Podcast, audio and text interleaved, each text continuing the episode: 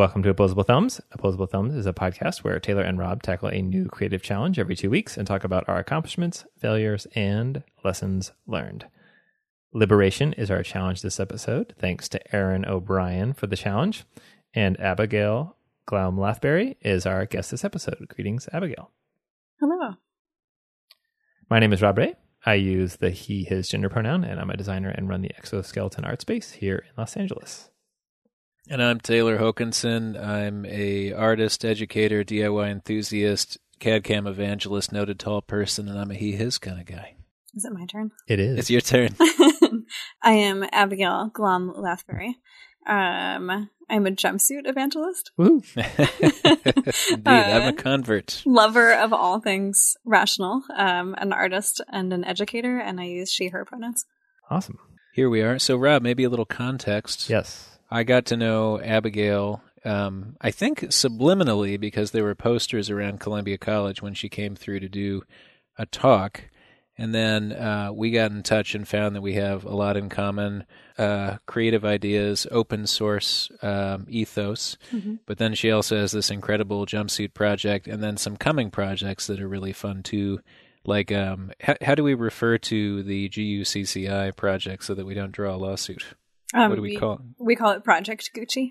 Nice. Okay. um, um, which is which is just the the the, the acronym. So it's an acronym. Um, it stands for the Genuine Unauthorized Clothing Clone Institute. Um, mostly, I'm just a thief. Yeah, yeah. Well, you know, by any other name. Uh, but I should also add for context. So, so one of the things that I really dig about Abigail's work is this jumpsuit project, right? This open source design. You can go to jumpsuit.it, jumpsuit with a dot before the it.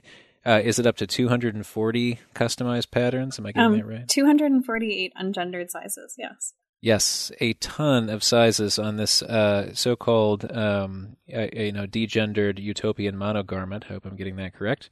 Yeah. But I wound up building a whole class around Abigail's project, and she's so open-handed about the IP here I said, "Oh, we're going to do this," and she just said, "Great," and came and did a talk with our class, and we all. It was just so exciting and creative and fun, and there were no layers of how are we being remunerated or you know who gets credit and how.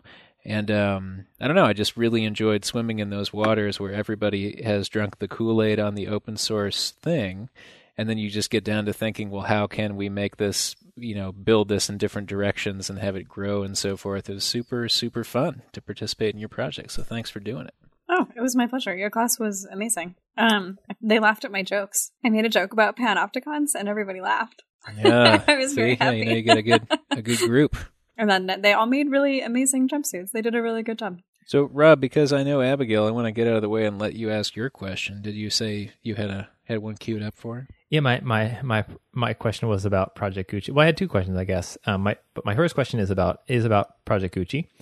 The outfit you're wearing, I believe, the green one in the Mhm. photo, Mhm. is is totally amazing. Um, in many ways, Thanks. and it it says in the description that certain aspects of it are digitally printed, and I was just curious Yes. about how that how that how that works. Like I I understand like a inkjet printer and like a laser printer, and but then I immediately flipped like silkscreen when I think Yeah. about clothing, and I have seen what I feel like is digital printed cloth, but I don't understand the process. So I was curious about about if you had any um, insight into how that worked. Yeah, so they are photographs that I'm taking and then um, making a file on Photoshop slash Illustrator. It's a combo effort, and then sending them to uh, various printers. So there are a couple of different printing varieties. The one that I like is the dye sublimation, and so that's where there's a um, soda ash mixture that's been kind of applied.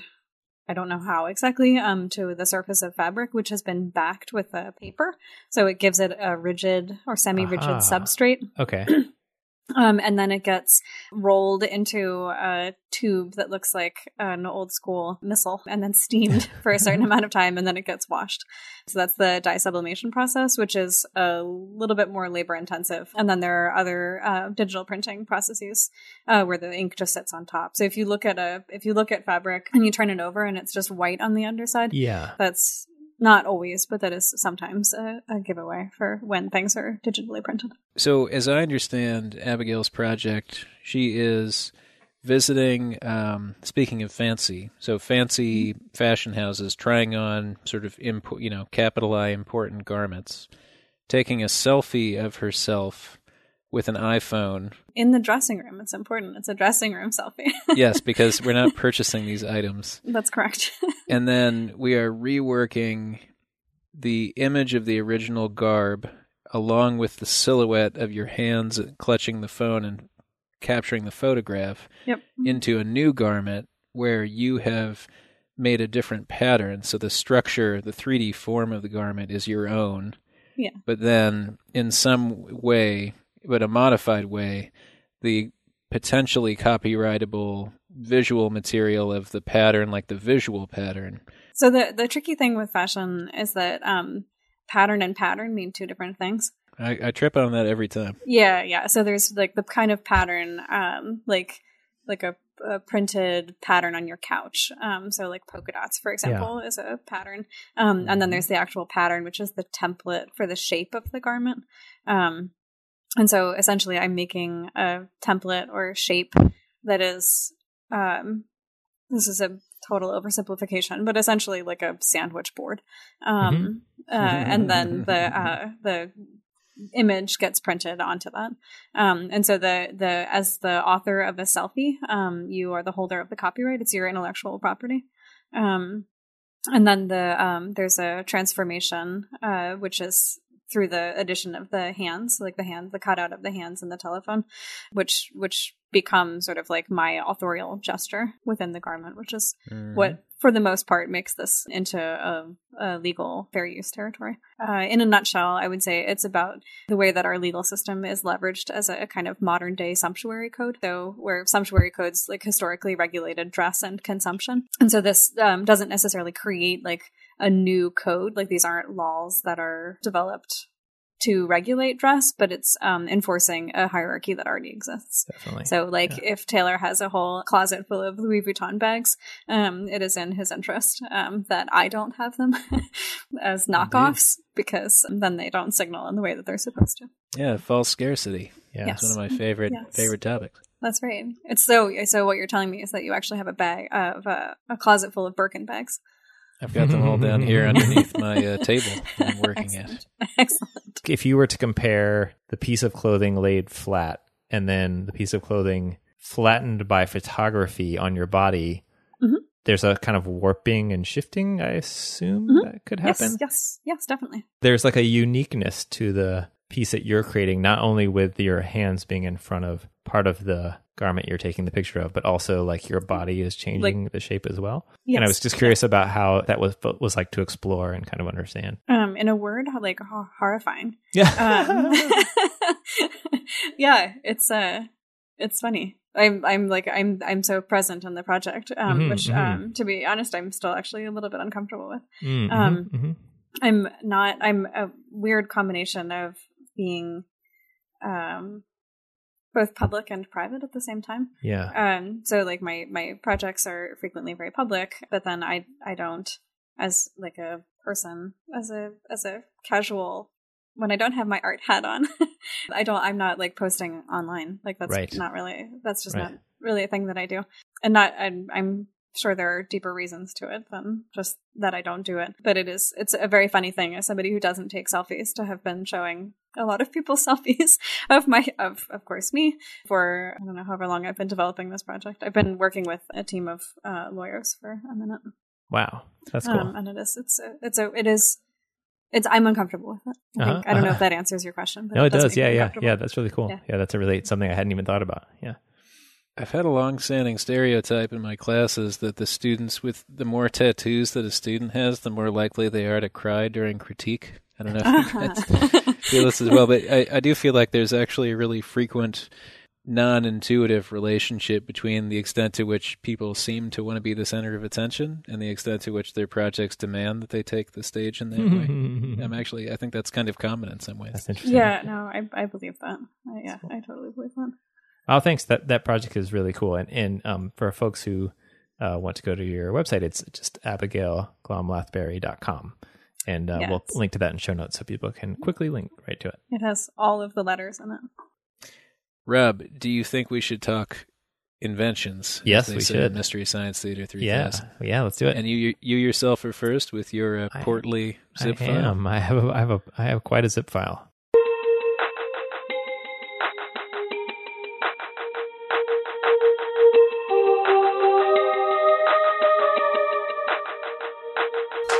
Look at you, you scamp. PNGs, JPEGs, MP4s, and PDFs. Oh my! Yeah, I don't know. yeah. What is liberation? I see a text file, um, or a file that has quite a bit of text on it, Mhm. uh, with many questions. Can it be attained? What is needed? Uh, and then here are some possible answers, maybe. Um, access to tools and materials, uh, so you can make things for yourself, family, and friends. That's a very The uh, means of production. yeah, makers. Um, time and energy to act on inspiration. I'm going to go ahead and call that leisure time, maybe. hmm Uh, the freedom to act within your own moral framework. The ability to control and protect your own body is certainly ripped from the headlines. Yeah, I was just thinking that actually. Uh, let's see. Freedom to move within your own, uh, or within your home and community without fear of physical harm. Also from the headlines. So there's a section for responsibilities as too. Ooh, unlearning. I like this one. Why does that one speak to you? Oh, I think unlearning is very important. Unlearning, well, unlearning is part of my artistic practice, um, or like my general approach to doing things. I like to learn a thing before I can take it apart. I actually think that seems really important. That could be anything from pattern making software to uh, pedagogy. So I like. I think it is a responsibility to unlearn the thing. I liken it to when you're a kid and you get used to having the summers off and then you graduate finally from school and you think no more school and then you realize that you have to work every day until you're dead where this sort of adulting you realize like oh this former framework i had for um freedom like there is no free freedom anymore particularly then when you become a parent too but this notion of liberation being with no strings attached i think rob is getting at the fact that responsibilities come with um, freeing oneself from x or y Uh, uh, yeah, I think the working to discern the difference between what feels liberating um, and what is liberating is Mm, kind of nice. sure. I feel like there's a really excellent uh, neoliberal hat trick hmm uh, that, that delves into this. uh, should we go to image two? Yeah, when I pop open image two, I see a um, a website nps.gov, and Rob is looking at Yosemite National Park maps. Mhm. Uh, he also has highlighted um, a downloadable map that's uh, prepped for Illustrator, which is cool. I didn't realize they had that service. So the next um, file looks like a um, looks like a font a font library. Although I just got my eyes Mhm. checked, so now I am thinking that this looks very much like an eye diagram. It does have an eye chart kind of vibe to it, doesn't it? Yeah. Number Yeah, one yeah, and number two. Totally does. I always think they're faking me out. And his font is called Frutiger. LT standard 45 light. Is does that what STD stands for? yeah, what does that Standard, yeah, yeah, yeah, indeed. right, as opposed, as opposed to the other one. yeah. It's the font everybody worries about in college. yes. So image four. Rob Rob has definitely opened this file in Illustrator. Well, now, I, yeah, it's it is a fancy Illustrator file. Yeah. My word, look at the layers on that thing. I think they've just done a really careful job at expressing these are how lakes look, these are how streams look, and so forth. So you can select them individually. Um, there are 52 layers in Mhm. all. It's badass. Um, and we're looking specifically at drainage. The, the, oh yeah, the drainage labels have Yeah, been indeed. highlighted. some really evocative ones. Like what are black black leaders, or or perhaps those are the um uh the lines that uh, act like arrows. Um, I like other streams. Shuttle bus legend. Gather round, children. I'll tell you the legend of the shuttle bus. Anybody else need another beer? I went straight to the Manhattan, you know. I know. I'd do the same if I wasn't uh, chaperoning a, uh toddler field trip to the Field Museum this morning. Oh, Um, I'm uh, running on fumes, but they're delicious fumes. Adorable fumes. let's see. And then image five. Has it been altered? I'm going to hold my judgment. Okay. We got a little video on number six. Maybe Yep. this will reveal all. Six Should we play it? Two minute video. Yep. Oh, nice. That he's getting in there and really Oh, nice. chopping it up. Um, that's beautiful. yeah, Um, which which ones so- are you seeing? So Rob is. Uh, I was liking the sex positive fun zone, um, Yeah. the gender exchange site. Uh, what's what's walk in campground about to become? I know. It's board game ideal ideation workshop. Very good.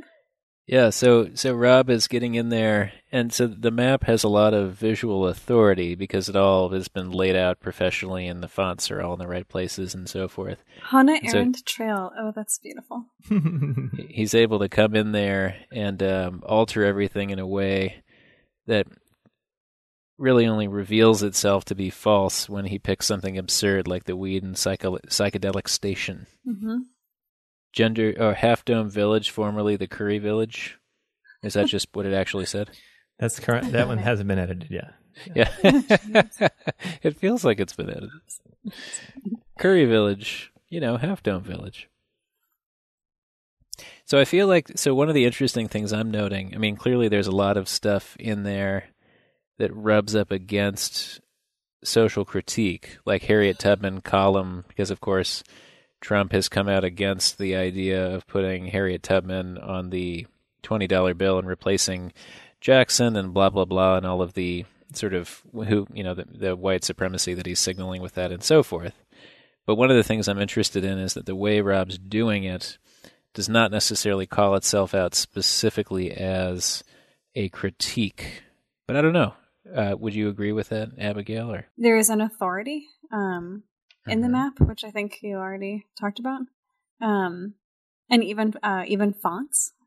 And thinking back to the earlier, I forget which which exact image it was.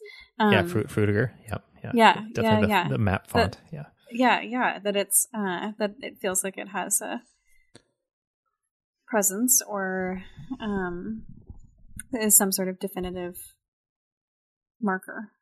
Uh, and I also think that it's a very interesting mix of things that you have put on here. So, like domestic workers lake versus the femdom fun zone. Feel like those things are are. Uh, I, I'm not sure if they're intentionally juxtaposed or or not. Board game ideation. So, um, labor labor time. I'm going to go ahead. I'm going to make a leap here. Um, Mhm. There's also a lot of uh, sexuality alluded to. Yeah, And I'm- I'm trying to square that circle. Let's take a look at our PDF. This is the finished product. Yeah, it looks so official. it, it is official. I like the the combination of um, gay marriage falls and bridal veil creek. It's a good uh, X Y axis there. Mhm. Thank you. Thank you. Is Wakanda Falls original, or is that was that manipulated? Only in Black Panther is it original. Yeah, Yeah, yeah, yeah. Come on. Taylor. Well, I wait, but I didn't know if the comic book got Wakanda from somewhere. Right, right, right. This is the, yeah. This is yes. It's working. It's working. Yay! yeah, yeah, but that's that's it, right? Like it's a it's um its authority is ahistorical. The Equitable Internet Initiative transmitter I found really evocative. Yeah, no, it's nice because there's still like the like the North Pines, the Lower Pines, the Upper Pines. Um, it's it plays to um it plays to expectations, hmm and then there are other things that do not. so, Rob, how did we do? Great. I mean, I have almost nothing to say. You guys really w- w- dove in so excellently. Um, how I got to this was originally through um, reimagining a Monopoly game that I gave up on Hmm. uh, into something similar to this because I liked the authority of the board game and also the there's a sort of history of I think Monopoly was originally called something like the landlord's game and it was like a critique of land ownership Anti-capitalist, Yeah, yeah, yeah. yeah, sure. and and so what I was trying to get at was that like liberation is a is a journey more than a destination, but then I was like, what is both a destination and a journey? And then I got to the idea of like national parks or like the wilderness, quote unquote. And then I also then got into like, well, then what is liberation, right? It's like that has so many different components to it. And then I thought like that mapped nicely to like a like a national park experience that you have all these things available to you, and so um, that you might plan one day to go to, you know, the Harriet Tubman column, which which was um, originally the Taft column and and still is in, in Yosemite, um, and or that you might decide to go to the Animal Preserve Fall the next day, or that you might go to something, you know, just like be able to kind of experience liberation in lots of ways that maybe you wouldn't normally. And then like Unlearning Peak was a definite steal from like my kind of inspiration document that Abigail read before. So Yeah. This is great. thanks. Yeah, it was really fun to do. I, I encourage, it's really fun to just be able to think through what feels like a very, very rigid framework of a map at first, and then just kind of being able to like fit your ideas into there. Like, I'm like, well, I can't ch- really, don't really want to change that it's like a waterfall, but I can change the name of it, you know? Mhm, mhm. But then you do kind of decide, like, well, it's called Liberation Falls because it's, or like the name of the falls is attached to the name of the creek. So then you kind of have to think about, like, you got to name the creek and then name the, like, it, it, you do get into like the same problem spaces that someone who's pl- naming things in a real way run into, which is kind of fun. Well, actually, uh, the thing that I didn't um, mention that I should have, that's very obvious to me now, is the um, debate around monuments. Also, monuments Yes. in history Yeah, Yeah, that's sure. what Harriet Which Tubman column. really- yeah, present. yeah, yanked half straight out of there. so yeah, thanks, y'all. That was that was awesome. Um, um, it was really fun to hear uh, what you're thinking uh, through my explorations, and, and I definitely want to try doing another one after doing Yosemite. Well, also, I wonder could you try to find a way to get, like, how many people would it take to treat that Mhm. map Mhm. as you've labeled it before it just becomes the reality? Mhm, mhm. You know what I mean? Yeah, there, yeah. There's a surreptitious, like maybe even like changing one or two of them or something, and like trafficking them could be interesting. I dig it. Yeah. There was a grad student at SAIC, um, uh, like more than a handful of years ago, who um, was checking out from Blockbuster, which will date this. Um, Uh, right. he was checking out from Blockbuster copies of Alice in Wonderland, um, and then had made a new one that was like a Marxist critique. And the thing that I remember about it was, I think it was like, I don't know if he had recorded, re-recorded the audio or what, but it was like Alice wandering around saying like, "Who is Guy Debord?" Um, and then and then he would re, you know, burn it because it was when burning technology was new. Yeah, Um, right. That's awesome. uh, I'm officially old. uh, and then he would return it to uh, Blockbuster, and I always liked that idea. It's like the uh, it was like the first instance of shop dropping. Um, Yeah, but yeah. I like I like the idea of a, a sort of Marxist indoctrination through um, uh, children's videos. Totally. That's awesome. But I feel like the uh, map maps there's a, there's an untapped market here, Rob. hmm hmm Yeah. Abigail, should we dive into yours? Let's do it.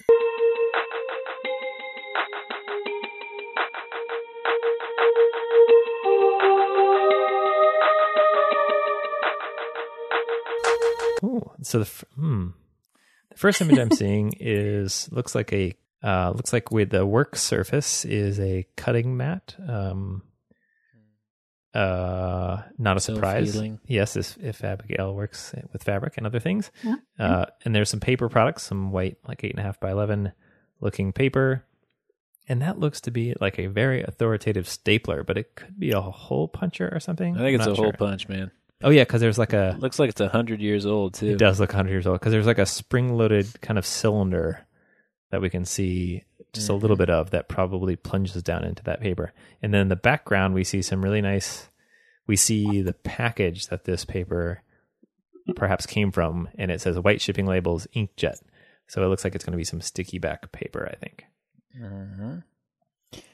All right, so image two. Ah, yes. Indeed, we're punching, in the the holes are relatively big in diameter. It, Mhm. it reminds me of if I can dip into my my tiny fashion knowledge, thanks to Abigail and Julie Feller. It reminds me of the holes that you punch when you are hanging patterns from that little T hook. Like the the diameter on them is relatively large, like three quarters of an inch or an inch across, or something like that. Yeah, yeah. And look at that punch. It's um it is not shaped exactly like a circle. It's shaped like a circle with four pointed corners, and those plunge into it first to sort of get the circle cutting going. And then it Does it? I think that might be a trick of the a trick of the image, but I can't Oh, tell. Let's see. Oh, oh, maybe I- so. I see what you mean though. Yeah, weird. I don't know what that is. Okay, cool. Yeah, so so we're seeing what looks to be possibly dozens of holes, like you said, Taylor, three quarters of an inch or so uh, punched out. Mm-hmm. Yeah, and then in image three, we see it's Oh, far more than yes, we do. dozens. It's many, many, many. Yeah, Um, and then they appear to have, uh, I think all the text that we're seeing. Oh, maybe Yep. those are the four corners you were looking look at. like the four corners. Yeah, I think you were right. And then I think the text is just backing paper. That's so I believe these are unprinted. They don't have anything on them currently. So we're seeing a nice pile of the punched holes, and then we're also seeing it was three sheets. It looks like that were being punched um, at one time, and so that's Yeah. probably easily, yeah, uh, uh, yeah. Rob, I'll never question your close read of an image again. this is one thing, Abigail, that Taylor and I have become. It's like a skill we didn't know we were developing, which is like forensic eyeing of an Yeah. image to like unpack what it is. yeah. Taylor, so image number four, I'm always slightly jealous of people who work with fabric and the amazing shears that they own. The shears. yeah, they're so nice. Yeah. They just have such an authority and like bird beakiness to them. Also, Rob, to get your um, Hmm. to get your gearhead on, uh, what you see in evidence there on that piece of pattern paper is um, uh, a notch made by an actual notcher, right? So it, it puts this Oh. like perfect little mark Oh. in there um, that's the right depth with a rounded end, and that allows you to draw with chalk around the outline of the pattern and make a little cut in um, to help you align different pieces of fabric. And stop me if I'm wrong, Abigail. Nope, that's correct. Mm. For the win. I learned it from you, man. Could could uh so the um a quick aside about the notcher. So the notches Yeah. is that because you're going to be folding that edge over and Mhm. you need like a place where it doesn't the tension is relieved or how what is the notch? Oh, Uh, kinda. Taylor, Taylor, would you like to answer this? Because you Can I- actually you know the answer. Can I try and see if yeah, I get yeah, it right? yeah, yeah. Do so it. the um so you're going to have hem allowance on all of these things. Yes. So the notcher does not needs to go in no further than that. And then you'll have two pieces that are meeting at that same edge. And so because fabric is funky and it'll stretch Yes. at different rates and so Okay. on, the different places where you have the cut in Yep. just need to align um, as you're pinning the whole thing together, well, sewing the whole thing together. That's cool. Um, but wait, did I get it, Abigail? Um, yeah, Wow. it's like a it's just a little um, mark point that tells you uh, where to align things. Oh, cool. Yeah, that's cool. Feeling feeling good. I have cut so many pieces of fabric without allowing for the hem. Yeah, It's it's a, horribly embarrassing, but no, no. Everything is slightly too small. This is a safe space, Rob. Oh yeah, cool. Thanks. Liberation. image number five. Okay, we see. Okay. Oh, I'm sorry. So image number four, there is there is a piece of dark fabric that has been. It looks like almost like canvas or something in that that kind of tooth, a little bit. Um, that's been cut out, and that looks like a leg or maybe a pant leg. I'm just reading, counting the squares. One, two, three, four, five, six. Wait, in image number five? Image number four. Number four. Oh, four. Got yeah, it. I forgot. I didn't describe like what. Oh, oh, I'm zooming in, it's- and it says something leggings on the pattern. Hey, well done. Ha ha ha. Oh, and then it says Forensics. Soylent. It says Soylent. it would Soylent leggings? leggings are people? The Well, that's interesting. We'll see where that we'll see where that goes. Okay, image number five. Uh, Taylor, sorry, I think I ran off with that image, so you feel free to do number. Oh, no worries. We're just we're sewing this thing up. Um, that's a Quite a needle. fancy looking foot. I don't recognize that kind of sewing foot. We're getting I'm a curious to hear if that's close up an zoom in on the one. sewing machine. Yeah. Well, because yeah, it's got like this um, sort of wrap around wire bar that I I don't find familiar, and I think it's not currently threaded. I think this is just a glamour shot. Although I don't know I don't know. Yeah. Image number six is awesome. for sure. uh, equidistantly spaced dots that we were Mhm. seeing previously cut. Is that three inches apart, Taylor? Like a three by three grid? Yeah, you got it, man. Yeah, nice. That's This dude, that's your X Men power. yeah, yeah. Okay, so it looks like we're getting some equidistantly. If those are tr- trousers or leggings, we're getting some really nice dots on those on those leggings, which I'm excited about. I'm also really interested at how so when you lay out leggings flat that have been Uh-huh. sewn all together, you have the crotch as sort of this extra material, but right now the crotch is laying over flat and is not interrupting the pattern. Does that just happen to work out, or is there something? Is there some black magic in play here? Mm-hmm, mm-hmm. Same. So, Abigail, you have to tell us: can we move forward, or should we Yeah. not move forward? All right. So this is a whole body suit, Rob, Yep. That is amazing, and it lines up so well. for sure. almost like a long underwear style shirt. And it li- and those have the equidistant dots, and the leggings have equidistant dots, and the the dots line up very nicely in the photo between the shirt and the pants. Yeah, and then she's got her leg kicked to the side, which Yeah. activates the dots and sends them at a 45 degree angle. Yes. and it w- works the pattern. So I'm I'm going to take a guess, Rob, and say that maybe are these resists for some kind of dye? Oh. Just throwing that out Oh there. yeah, I got I got to thinking about like motion capture tracking. Right, because we're starting from black, so that's would be a hard hmm unless you're spraying it with um uh bleach or something. Rob, did you ever do any of those real classic like uh, bleach your jacket or whatever? Oh, yeah. your punk days. Oh yes. Yeah, you did. Yep. Cutting out I'm the paper looking. template and then like spraying the spray bottle of bleach over the paper template. So like yeah. oh, you were allowed to use templates? Is that punk rock? I was yeah. I was a crafty punk rocker. Still am. Uh, Ooh, we don't. Yeah. So we don't know yet. So should we go to the next image? Yeah, softwares, man, softwares. Taylor, what do you think that is? this is all the talk of the town, both at the Art Institute and Columbia right now, with um, software packages. So I know the one that they're looking at at Columbia has to do with taking um, a, a garment into a 3D modeling program and then it automatically drapes on a body. Okay. But then in this case, I don't know Zozo, the application here, and they just all have the dumbest names. it's like it's like they're required to by law. But Mhm. the um because I was just researching 3D body scanning technology for Columbia, and this looks like some of those where you um, get your body scanned. And then you can automatically take measurements at all these key points. So we can see these um, green lines on a body scan that are measuring like the calf and the upper thigh and the waist and the hips and that kind of thing. yeah, and creating like polygons, right, or like triangles. Yeah, yeah, and the classic sort of STL Yep. polygon model. That's usually where the scan is going to come from, right? Should we go to the next image? Sure. Uh huh. Uh huh. So the next image is a screenshot from a looks like a web page or some sort of application that that explains that the application used in the previous image before Zozo has sort of ceased to exist in the United States and is discontinuing its services in America's Asia Pacific and Middle East. We are extremely grateful for your support and interest in Zozo. What does this mean for you? I love these like um we're closing up shop web pages, you know. If you're not a customer, we're no longer accepting new signups. If you are a customer, you are no longer able to purchase a Zozo suit and you are no longer able to purchase new apparel. This might be a Lath suit, an Abby suit. Yeah, is she making a knockoff Zozo suit? it could be. It could be. and then how does that relate to the dots, Rob? That's that's a good question. I do. I, now I'm back in the into the motion capture body tracking. Like maybe the dots are used to create reference points in the digital. Oh, were they required to get the scan in the first place? I don't know. We should ask about it. Yeah, I think we're close. But Yeah. Spill I the think Ab- beans. Abigail may have to tell us. Oh. Yeah. Do you guys um do you guys listen to Reply All? Yes. Yeah, for sure. I, I feel like this is a yes yes no segment. Yeah, Or right. a no no yes. Yep.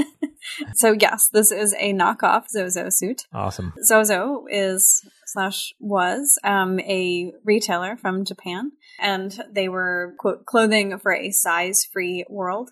So liberated from the tyranny of small, medium, and large, which is something that is very near and dear Oh. to my heart. It is more or less like a motion capture suit. They they sent out many, many, many, many, many of these suits, um, and the idea is that you would have this little paper stand, and you'd put your telephone in the paper stand, and then uh, they would take photographs of you, sort of moving in a circle, and it would, uh, based on the spacing of the dots, would actually take like your exact body measurements, and so essentially you'd have a, an, uh, an avatar. Um, and then from that you could buy custom clothing that was fitted exactly to your body. So it was sort of a mass customization scheme but it uh, it didn't work uh, so it's it's sort of an, an homage to the Zozo suit. I liked I like the idea of it. It also um it also reminded me of past projects of both of yours. So Rob, this reminded me of your um your ping pong balls. Yeah, totally. That's awesome. Uh, and then uh, Taylor, I was thinking about you and your open sourceness. So there are a couple Yes. of image transfer sizing open source softwares, and I I'm hesitant about the idea of this sort of mass customization at, at like a fast fashion scale um, for for labor reasons, um, among others. But I do think that it, it is kind of interesting to think about garments that are developed to fit our bodies rather than our bodies having to fit garments. Um, so there's a sort of a liberation within within sizing that I admire and I, I wonder with a sort of different internet ethos or DIY ethos, which is not a term that I usually subscribe to, hmm how, how that might change our relationship to clothing. So that is my that is my fozozo. The suit is so cool. Yeah, and so your your fozozo.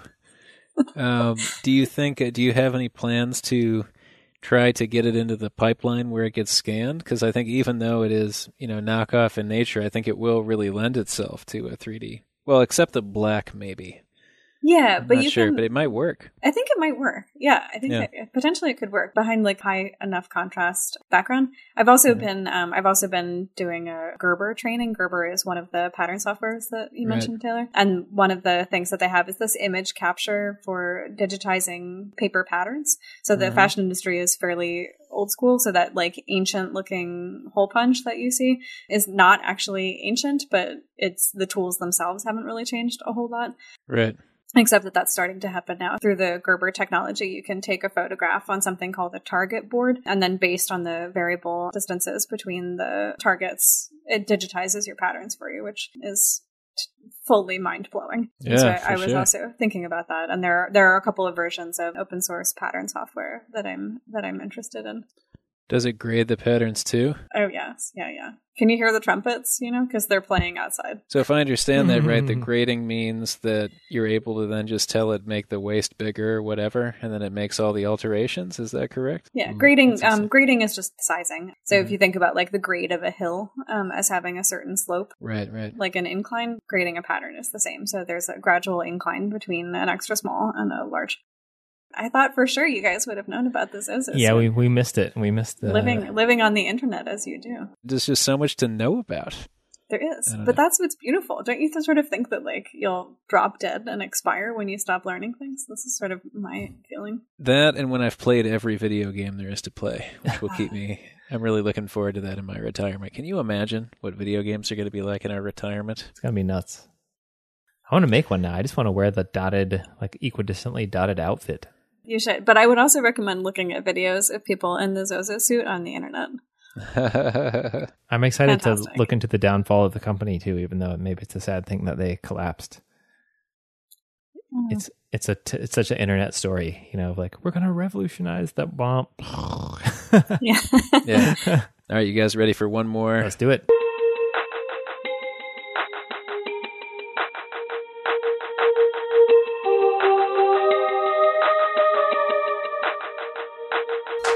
So, are we on the spring 2019 um, grading completed?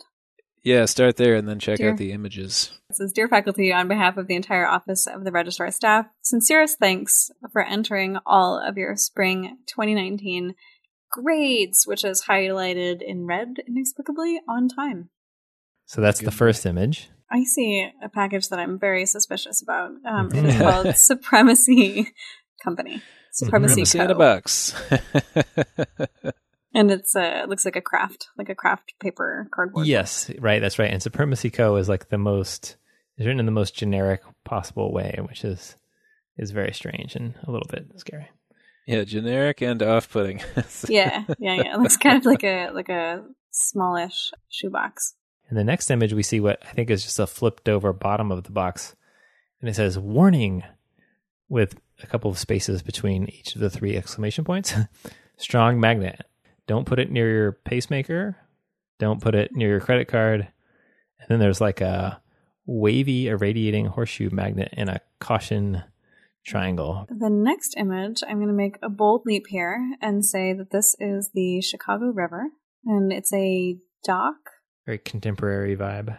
Yeah, and it looks like it's um, hinged to the bank so that it can go Mhm. up and down depending on how much um, water flow there is or Oh, right. sewage. If you Yeah. live here, Yes, yeah. sometimes there's some sewage Yeah. in the rivers. We have Yeah. a lot of rain. Yep. Uh, and then the a glass building that looks like it's a hazard for migratory birds. This is like a wow, such a Chicago image. Uh next image. Oh. Okay. So we see what probably was inside the box, which is indeed a large magnet, round, like a hockey puck, but bigger. I don't know. Mm-hmm. Mm-hmm. With like an eye bolt. Yeah, right. Yeah, with a big loop. Yeah, eye bolt on the top of it, and it does say Supremacy Co. like laser etched into the um like chrome slash stainless steel covering of the magnet. We see a small orange bottle of Thread Locker. I assume Taylor's up to no good with that. And uh-huh. then, and then that looks like what twenty five feet of nylon. nylon rope. Yeah. Hmm. Okay, so we see yeah this like very like Spider-Man kit almost this thread locker the the nylon line and the giant magnet. Hmm. Hmm. Abigail, what do you see in the next image? Um, a that uh, let's see. So the line or um, rope, because it is not on a boat. So the rope um has been hooked onto the magnet hockey puck m- magnet uh, with a carabiner. And Taylor looks like he has some, uh, probably some of his welding gloves, actually. Um, and it looks like the line has been dropped into the water and then put back on the deck because the um, the line is leaching a little bit of water. Yes, I'm so excited by this. It it Abigail, I am going to gamble that Taylor is trying to fish some sort of large metal object out of the water with this setup. I would agree with you. You know, there's there's that whole thing on Twitter like, can you tell uh, an entire story in in one tweet? This image is Uh-huh. doing that same work. It's like hmm there's so many ways a person could imagine this image uh, is supporting a narrative. Yes. great. Baby shoes for sale. I was Yes. gonna say that. I was just I was just gonna volunteer that one. uh, What's the what is it? Oh, it's a Heming- Hemingway, isn't it? Indeed. Somebody made a bet with Hemingway that he couldn't make a one sentence story or something, and he Right. made it in like six words or Mhm. less, or What's the line? for sale children's shoes never worn, or something, Mhm. something along those lines. Yeah. Oh, that's cool. Wow. Oh, ooh, okay. Next image, we Um, see he has Safety sort of first. tied off. Yes, safety first. Yes, tied off the line to the handrail of the dock. Next image. Oh, Oh, a master lock. like Uh-huh. a classic kind of high school style lock, but the whole front face is just gone. Yeah, the front dial is missing. This is Oh. good. Bungee cord, screwdriver, bottle cap. What is it? What is the thing that looks like a um like a votive holder? The steel shot glass, yeah. Taylor is fishing a rata out of the river. We have a bottle cap, a Mhm. screwdriver that says Nikki H on it, a bungee cord, Abigail, that you mentioned. And then there's this weird blob, but there's a blob on there that we don't really know what that is. I never found out what that is. Mm. Oh. Abigail, I'll let you take the next one. Oh, it's um, it's beautiful. uh, I I feel like this image um should just be called uh Da Bears. yes, Um, it should. it is. Uh, it is one of those uh folding folding chairs, the kind that that you put into a, a long skinny bag that you would take to a sports ball game if you were sports ball inclined. Yeah, it's really good. It's been in there for quite some time. Oh, oh, the next image, Liberation 08B, Oh yeah. a large crustacean has made its way out of the folding chair and onto the dock. Yeah. Oh, what a beautiful little lobster. You know, often with these challenges, you think and think, and then you kind of do something and you're not sure about it or whatever. I was looking around at some YouTube videos, and there's videos that get millions of hits of people going out and doing magnet fishing. And I was just like, oh my God, this is, I have to do this. Yeah. So if you look on Amazon, these magnet fishing kits, um, they they come all as a piece. So you get the nylon rope and the thread locker, which prevents the magnet from just the eye bolt from spinning off the magnet. Um, this was an 800 pound pole magnet, but you can get up to like 2,500 or maybe even 3,000. So you can get them that they're so heavy that if you get your finger in between it and a piece of steel, it'll like really like break your fingertip or whatever. Uh, this one, I mean, it says 800 pounds, but it's not like, I mean, if you get it on a surface, you can pry it off. My concern was that I'd get it locked on something in the river and it would just be there forever. But I think you really have to engage a you know clean piece of steel exactly face on to do that. Right. Um, so in this case, I just went out to the closest place I could find in my house that I could get access to the river, and I thought a dock was good because there were probably people dropping shit off the sides of boats or whatever. hmm Um, and I was really just out there for 90 minutes. And, you know, ultimately, if somebody comes to ask you what you're doing, you just say, oh, I'm just like picking trash out of the river and throwing it away. It's a public service. Yeah. So people would come by and sort of, you know, eyeball you and you talk to them about it. And universally, everyone just thought it was really funny. Um, so I talked to some people and sat there fishing stuff out. And, um, and it was cool too, because when it would grab, you'd get the same kind of feedback you get from fishing, where the magnet would sort of pull a little bit and then you'd have to pull up in a very specific way or else you would lose the load. Yeah. Um, so getting the chair up, like I kind of found the chair and then was pulling on it, would lose it, and had to, you know, go. And it, so I think sometimes people go out with a couple people where they can get multiple magnets on an object. Um, Oh, but There was wow. there was Wow. plenty of stuff that I did not have the power to pull up. So who knows what kind of shit was down oh there my gosh. this was like what is the urban equivalent of going on a vacation and going to fish this was me just driving out you know 20 minutes from my house and pulling some crap out of the uh, river and so i highly recommend it i think the kit i got was 50 bucks it was uh it was well worth it That is so cool. It reminds me of the people on the beach who have the metal detectors and do like sure. the, the sweeps of um, the beach, combing the beach for lost rings and whatever. and the the thing about this is my guess is that you're much more likely to get stuff by going into the water like this because it's just so much less likely to have been removed Yeah. Um, so some of the things I got out looked like they'd just been in there for, you know, a hundred years and had built up all this crap. And then other things were like, oh, someone lost this in 2017 and just didn't, you know, bother to pull it out or whatever. Uh, yeah, but li- liberation, it was, a, it felt great, and I wasn't sitting in front of a computer, and Yes. it was really rewarding, and um, uh, yeah, I don't know, so, so many. I was just talking to my students about how much of the creative process is such a drag, like it's Mhm, not mhm. actively enjoyable, but this was directly actively enjoyable. I, I want to encourage you guys to do it. That's cool. I'm in. I, I also like that you guys are proponents of kits because you had you had the knife kit.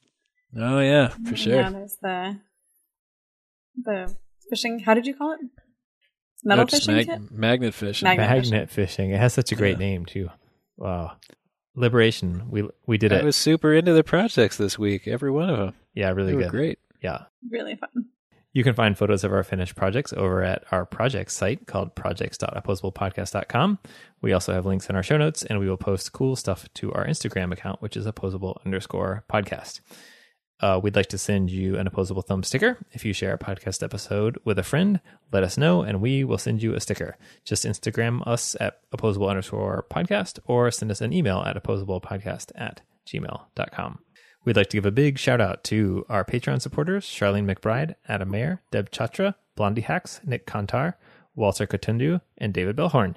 They're our top Patreon supporters, and if you'd like to join them in the League of Patreon supporter badasses, just go to patreon.com slash opposable thumbs to sponsor us. Anything you can donate really helps the show. Our podcast is dedicated to providing a harassment free experience for everyone, regardless of race, gender, age, sexual orientation, disability, physical appearance, body size, knowledge of subject matter, or religion, or lack thereof. We actively support an inclusive environment and we want you to be a part of it. You can check out our full code of conduct over at our site. Abigail, do you have any fun links or interesting things that you'd like to share with, with our folks before we sign off? I've been really enjoying New Models, um, which is a website which also has a companion podcast, um, which I think we're maybe linking. Maybe that's happening right now. Uh, and uh, in particular, there was an essay um, and also an, an, interview, sort of companion episode, um, with an artist named Joshua Citarella, um, which was like a deep dive into the internet, um, which talked about ContraPoints and irony and politics and the internet um, in ways that rang all of my bells. Um, and then, uh, in case anybody after supporting on your Patreon feels like supporting more things, yes, there is a workers cooperative that's launched fairly recently in Chicago called Blue Tin that's doing oh. really interesting work. If you're not familiar with the workers cooperative model, um, I strongly recommend that you look into it. It seems like the only viable alternative to capitalism sort of within the paradigm that exists presently. But I know that they are currently um, in the fundraising. So it's a um, workers cooperative that's sewing garments that is, their members are refugee women and they are incredible. That's super cool. Check it out. Wow. Taylor, I, I now did the thing that you did last time, which is I just signed up for a podcast while recording another podcast. So excellent. New model sounds great. Oh, also, and uh, other things that I'm into is um, Rob's enjoyment of the Great British Baking Show. Oh my gosh, yes, thank you. I love I love the Great British Baking I'm Show. I'm so addicted. It's like it's like it pains me every day that I don't get to watch one of oh, the episodes. It's so good. I was jazzed to see you follow up with your cake. Yes, as well. The thing I wanted to share was that I have posted the full video of baking a lemon Madeira cake inspired by the Great British Baking Show on my very nascent YouTube channel called Shimmering Trash Pile and um, you can see me make many mistakes uh, and get a few things right. And I did end up, spoiler alert, the cake was edible at the end, but extremely overbaked and dry. but but it did it did work out okay.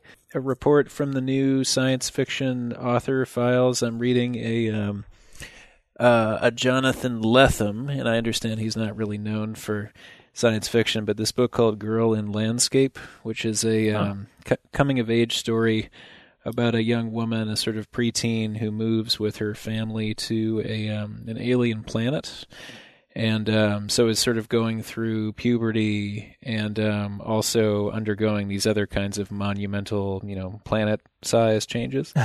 Um, which sort of reflects, of course, the the way that puberty feels like a planet size change. Um, so it's in the it's about young people, but I wouldn't necessarily qualify it as YA, although it, it certainly I think could be readable by mm-hmm. people by young people. Mm-hmm. So I haven't gotten all the way through, so there's time for it to uh, go pear shaped. But um, I've been really digging it because um, I've been trying to you know double down on my new my new authors. I was getting a little um, fried in terms of the oh, standard, yeah. um, uh, you know, the Gibsons and the this and that. Yeah, I'm, I'm bad to do that myself. What, what's it called again? Uh, Girl in Landscape Girl by in Jonathan Lethem, L E T H E M, and I think that came from Adam Savage. Actually, did a um, a little Q and A on his website, uh, the former MythBuster, where he he recommended a whole bunch of sci-fi novels, um, and there was some really great stuff in there. A, another one, an upcoming one, is um, oh, I'm forgetting the name of it. I'll talk more about it later, but I think it's like about this group of people that seeded um, Earth, and they're they're writing basically a report about how people did over their entire history, wow. and so it covers like the entire history of humanity, including hundred years into the future, where the white man is put on trial for fucking all that shit up. nice, that's cool. Wow. So, so I've got a, a, couple a couple coming down the pipe. I'm really excited about. That's cool. That's the sequel to the People's History of the United States. Yes. Yeah. The oh, I, I don't know that book. Tell me more. Howard Zinn, oh. maybe. Yeah, Howard Zinn. Yeah. Yeah. yeah okay, I'm, it is cool. I'm writing it down. It's not science fiction though. No. It's, um. Yeah. No. That's just our sad truth. Yeah. Yeah, Abigail, do you have any anything that you want to share? Any events or fun things mm-hmm. happening soon or this summer? Uh, yes, so the Rational Dress Society is about to commence uh, production. Mm-hmm. We're partnering with a new uh, manufacturer in Hendersonville, North Carolina, which we're extremely oh. excited about, named SoCo. Pay their workers a living wage, which is a novelty in the fashion industry. Yeah. So we're super excited. We're going to be launching jumpsuit denim. Um, so freedom from the tyranny of choice is nigh. Oh my gosh, I'm so on that. where where should people go to uh, get in on the jump jump they should fun? Jump on the World Wide Web at yes. www.jumpsu.it. So That's jumpsuit awesome. with the yeah. That's uh, great. Period between the I and the T. We'll make that our top link in our show notes so people can just jump right there. Uh-huh. Yeah, that's awesome. I have I have not much going on this summer. I'm doing a little bit of traveling for fun, but I think that's it. I have an aspiration to go to MUTEK just as a listener participant in Montreal, and so hopefully I'll pull that off. But we'll see. But other than that, I'm just being boring right now. Taylor, you Hey, have lots of things going on, don't you, this summer? Yeah, yeah, they're all upcoming. Uh, I keep on expanding the stuff that's going to go into this show in North Adams, but I'm really getting into this uh, theme of um, rendering the invisible visible. And Nice. then, so I was talking to my partner Audrey about this, and then Deborah Parr, another colleague of mine who works in Scent. And um, it's just to- totally blowing my mind when I look back through my work history. Like, oh, this this falls into that theme, and that falls into that theme. So I'm kind of like changing my understanding of myself and my creative practice in a way that's really satisfying because for so long it was really technology forward in a way that was Mhm. just hard to communicate to a lot of you know a, a diverse audience um yeah so that's just been i'm i'm on a voyage of self-discovery right now gang Yeah, you're you're embracing the liberation challenge. indeed indeed Yeah, that's the best space to be in, though, right? Like you said something earlier about art production, um, Mhm. actually just being sort of laborious and not that much fun most of the time. Um, Right. But the thing that you just described is actually the most fun. Yeah no i'm, Yeah. I'm feeling it right now yeah it's Yeah. kind of surprising me So we are going to be taking a little bit of a summer break uh, for the next little while. We're not quite sure how long, but it probably is a month, a couple months. I don't know. Taylor, what do you think? Abigail, I don't think we know what we're going to do. So, right. would you like us to know the challenge now or know the challenge later, knowing that we do not have a guest next episode and we might be unfairly prepared, or perhaps you want us unfairly prepared? You call it. Yeah, I, I kind of want you to be unfairly prepared because it Okay. is a it's a big challenge. If that's Good, because uh, I want to know it.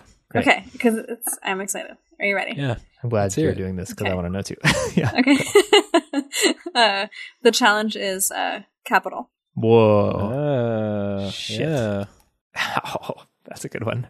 I'm on it. Yep. Oh man. I think.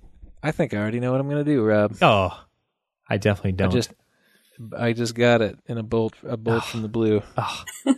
Abigail, thanks so much for being on the podcast. It was super Yeah. great to have you on. No, yeah. thanks for thanks for having me. This was really fun. Mhm. I had heard the legend and lore of the work you do for some time through Taylor, and so I was very excited to actually meet the person. So it's great. No, I was I'm really super excited. I I like what you guys are doing. So thanks for having me on.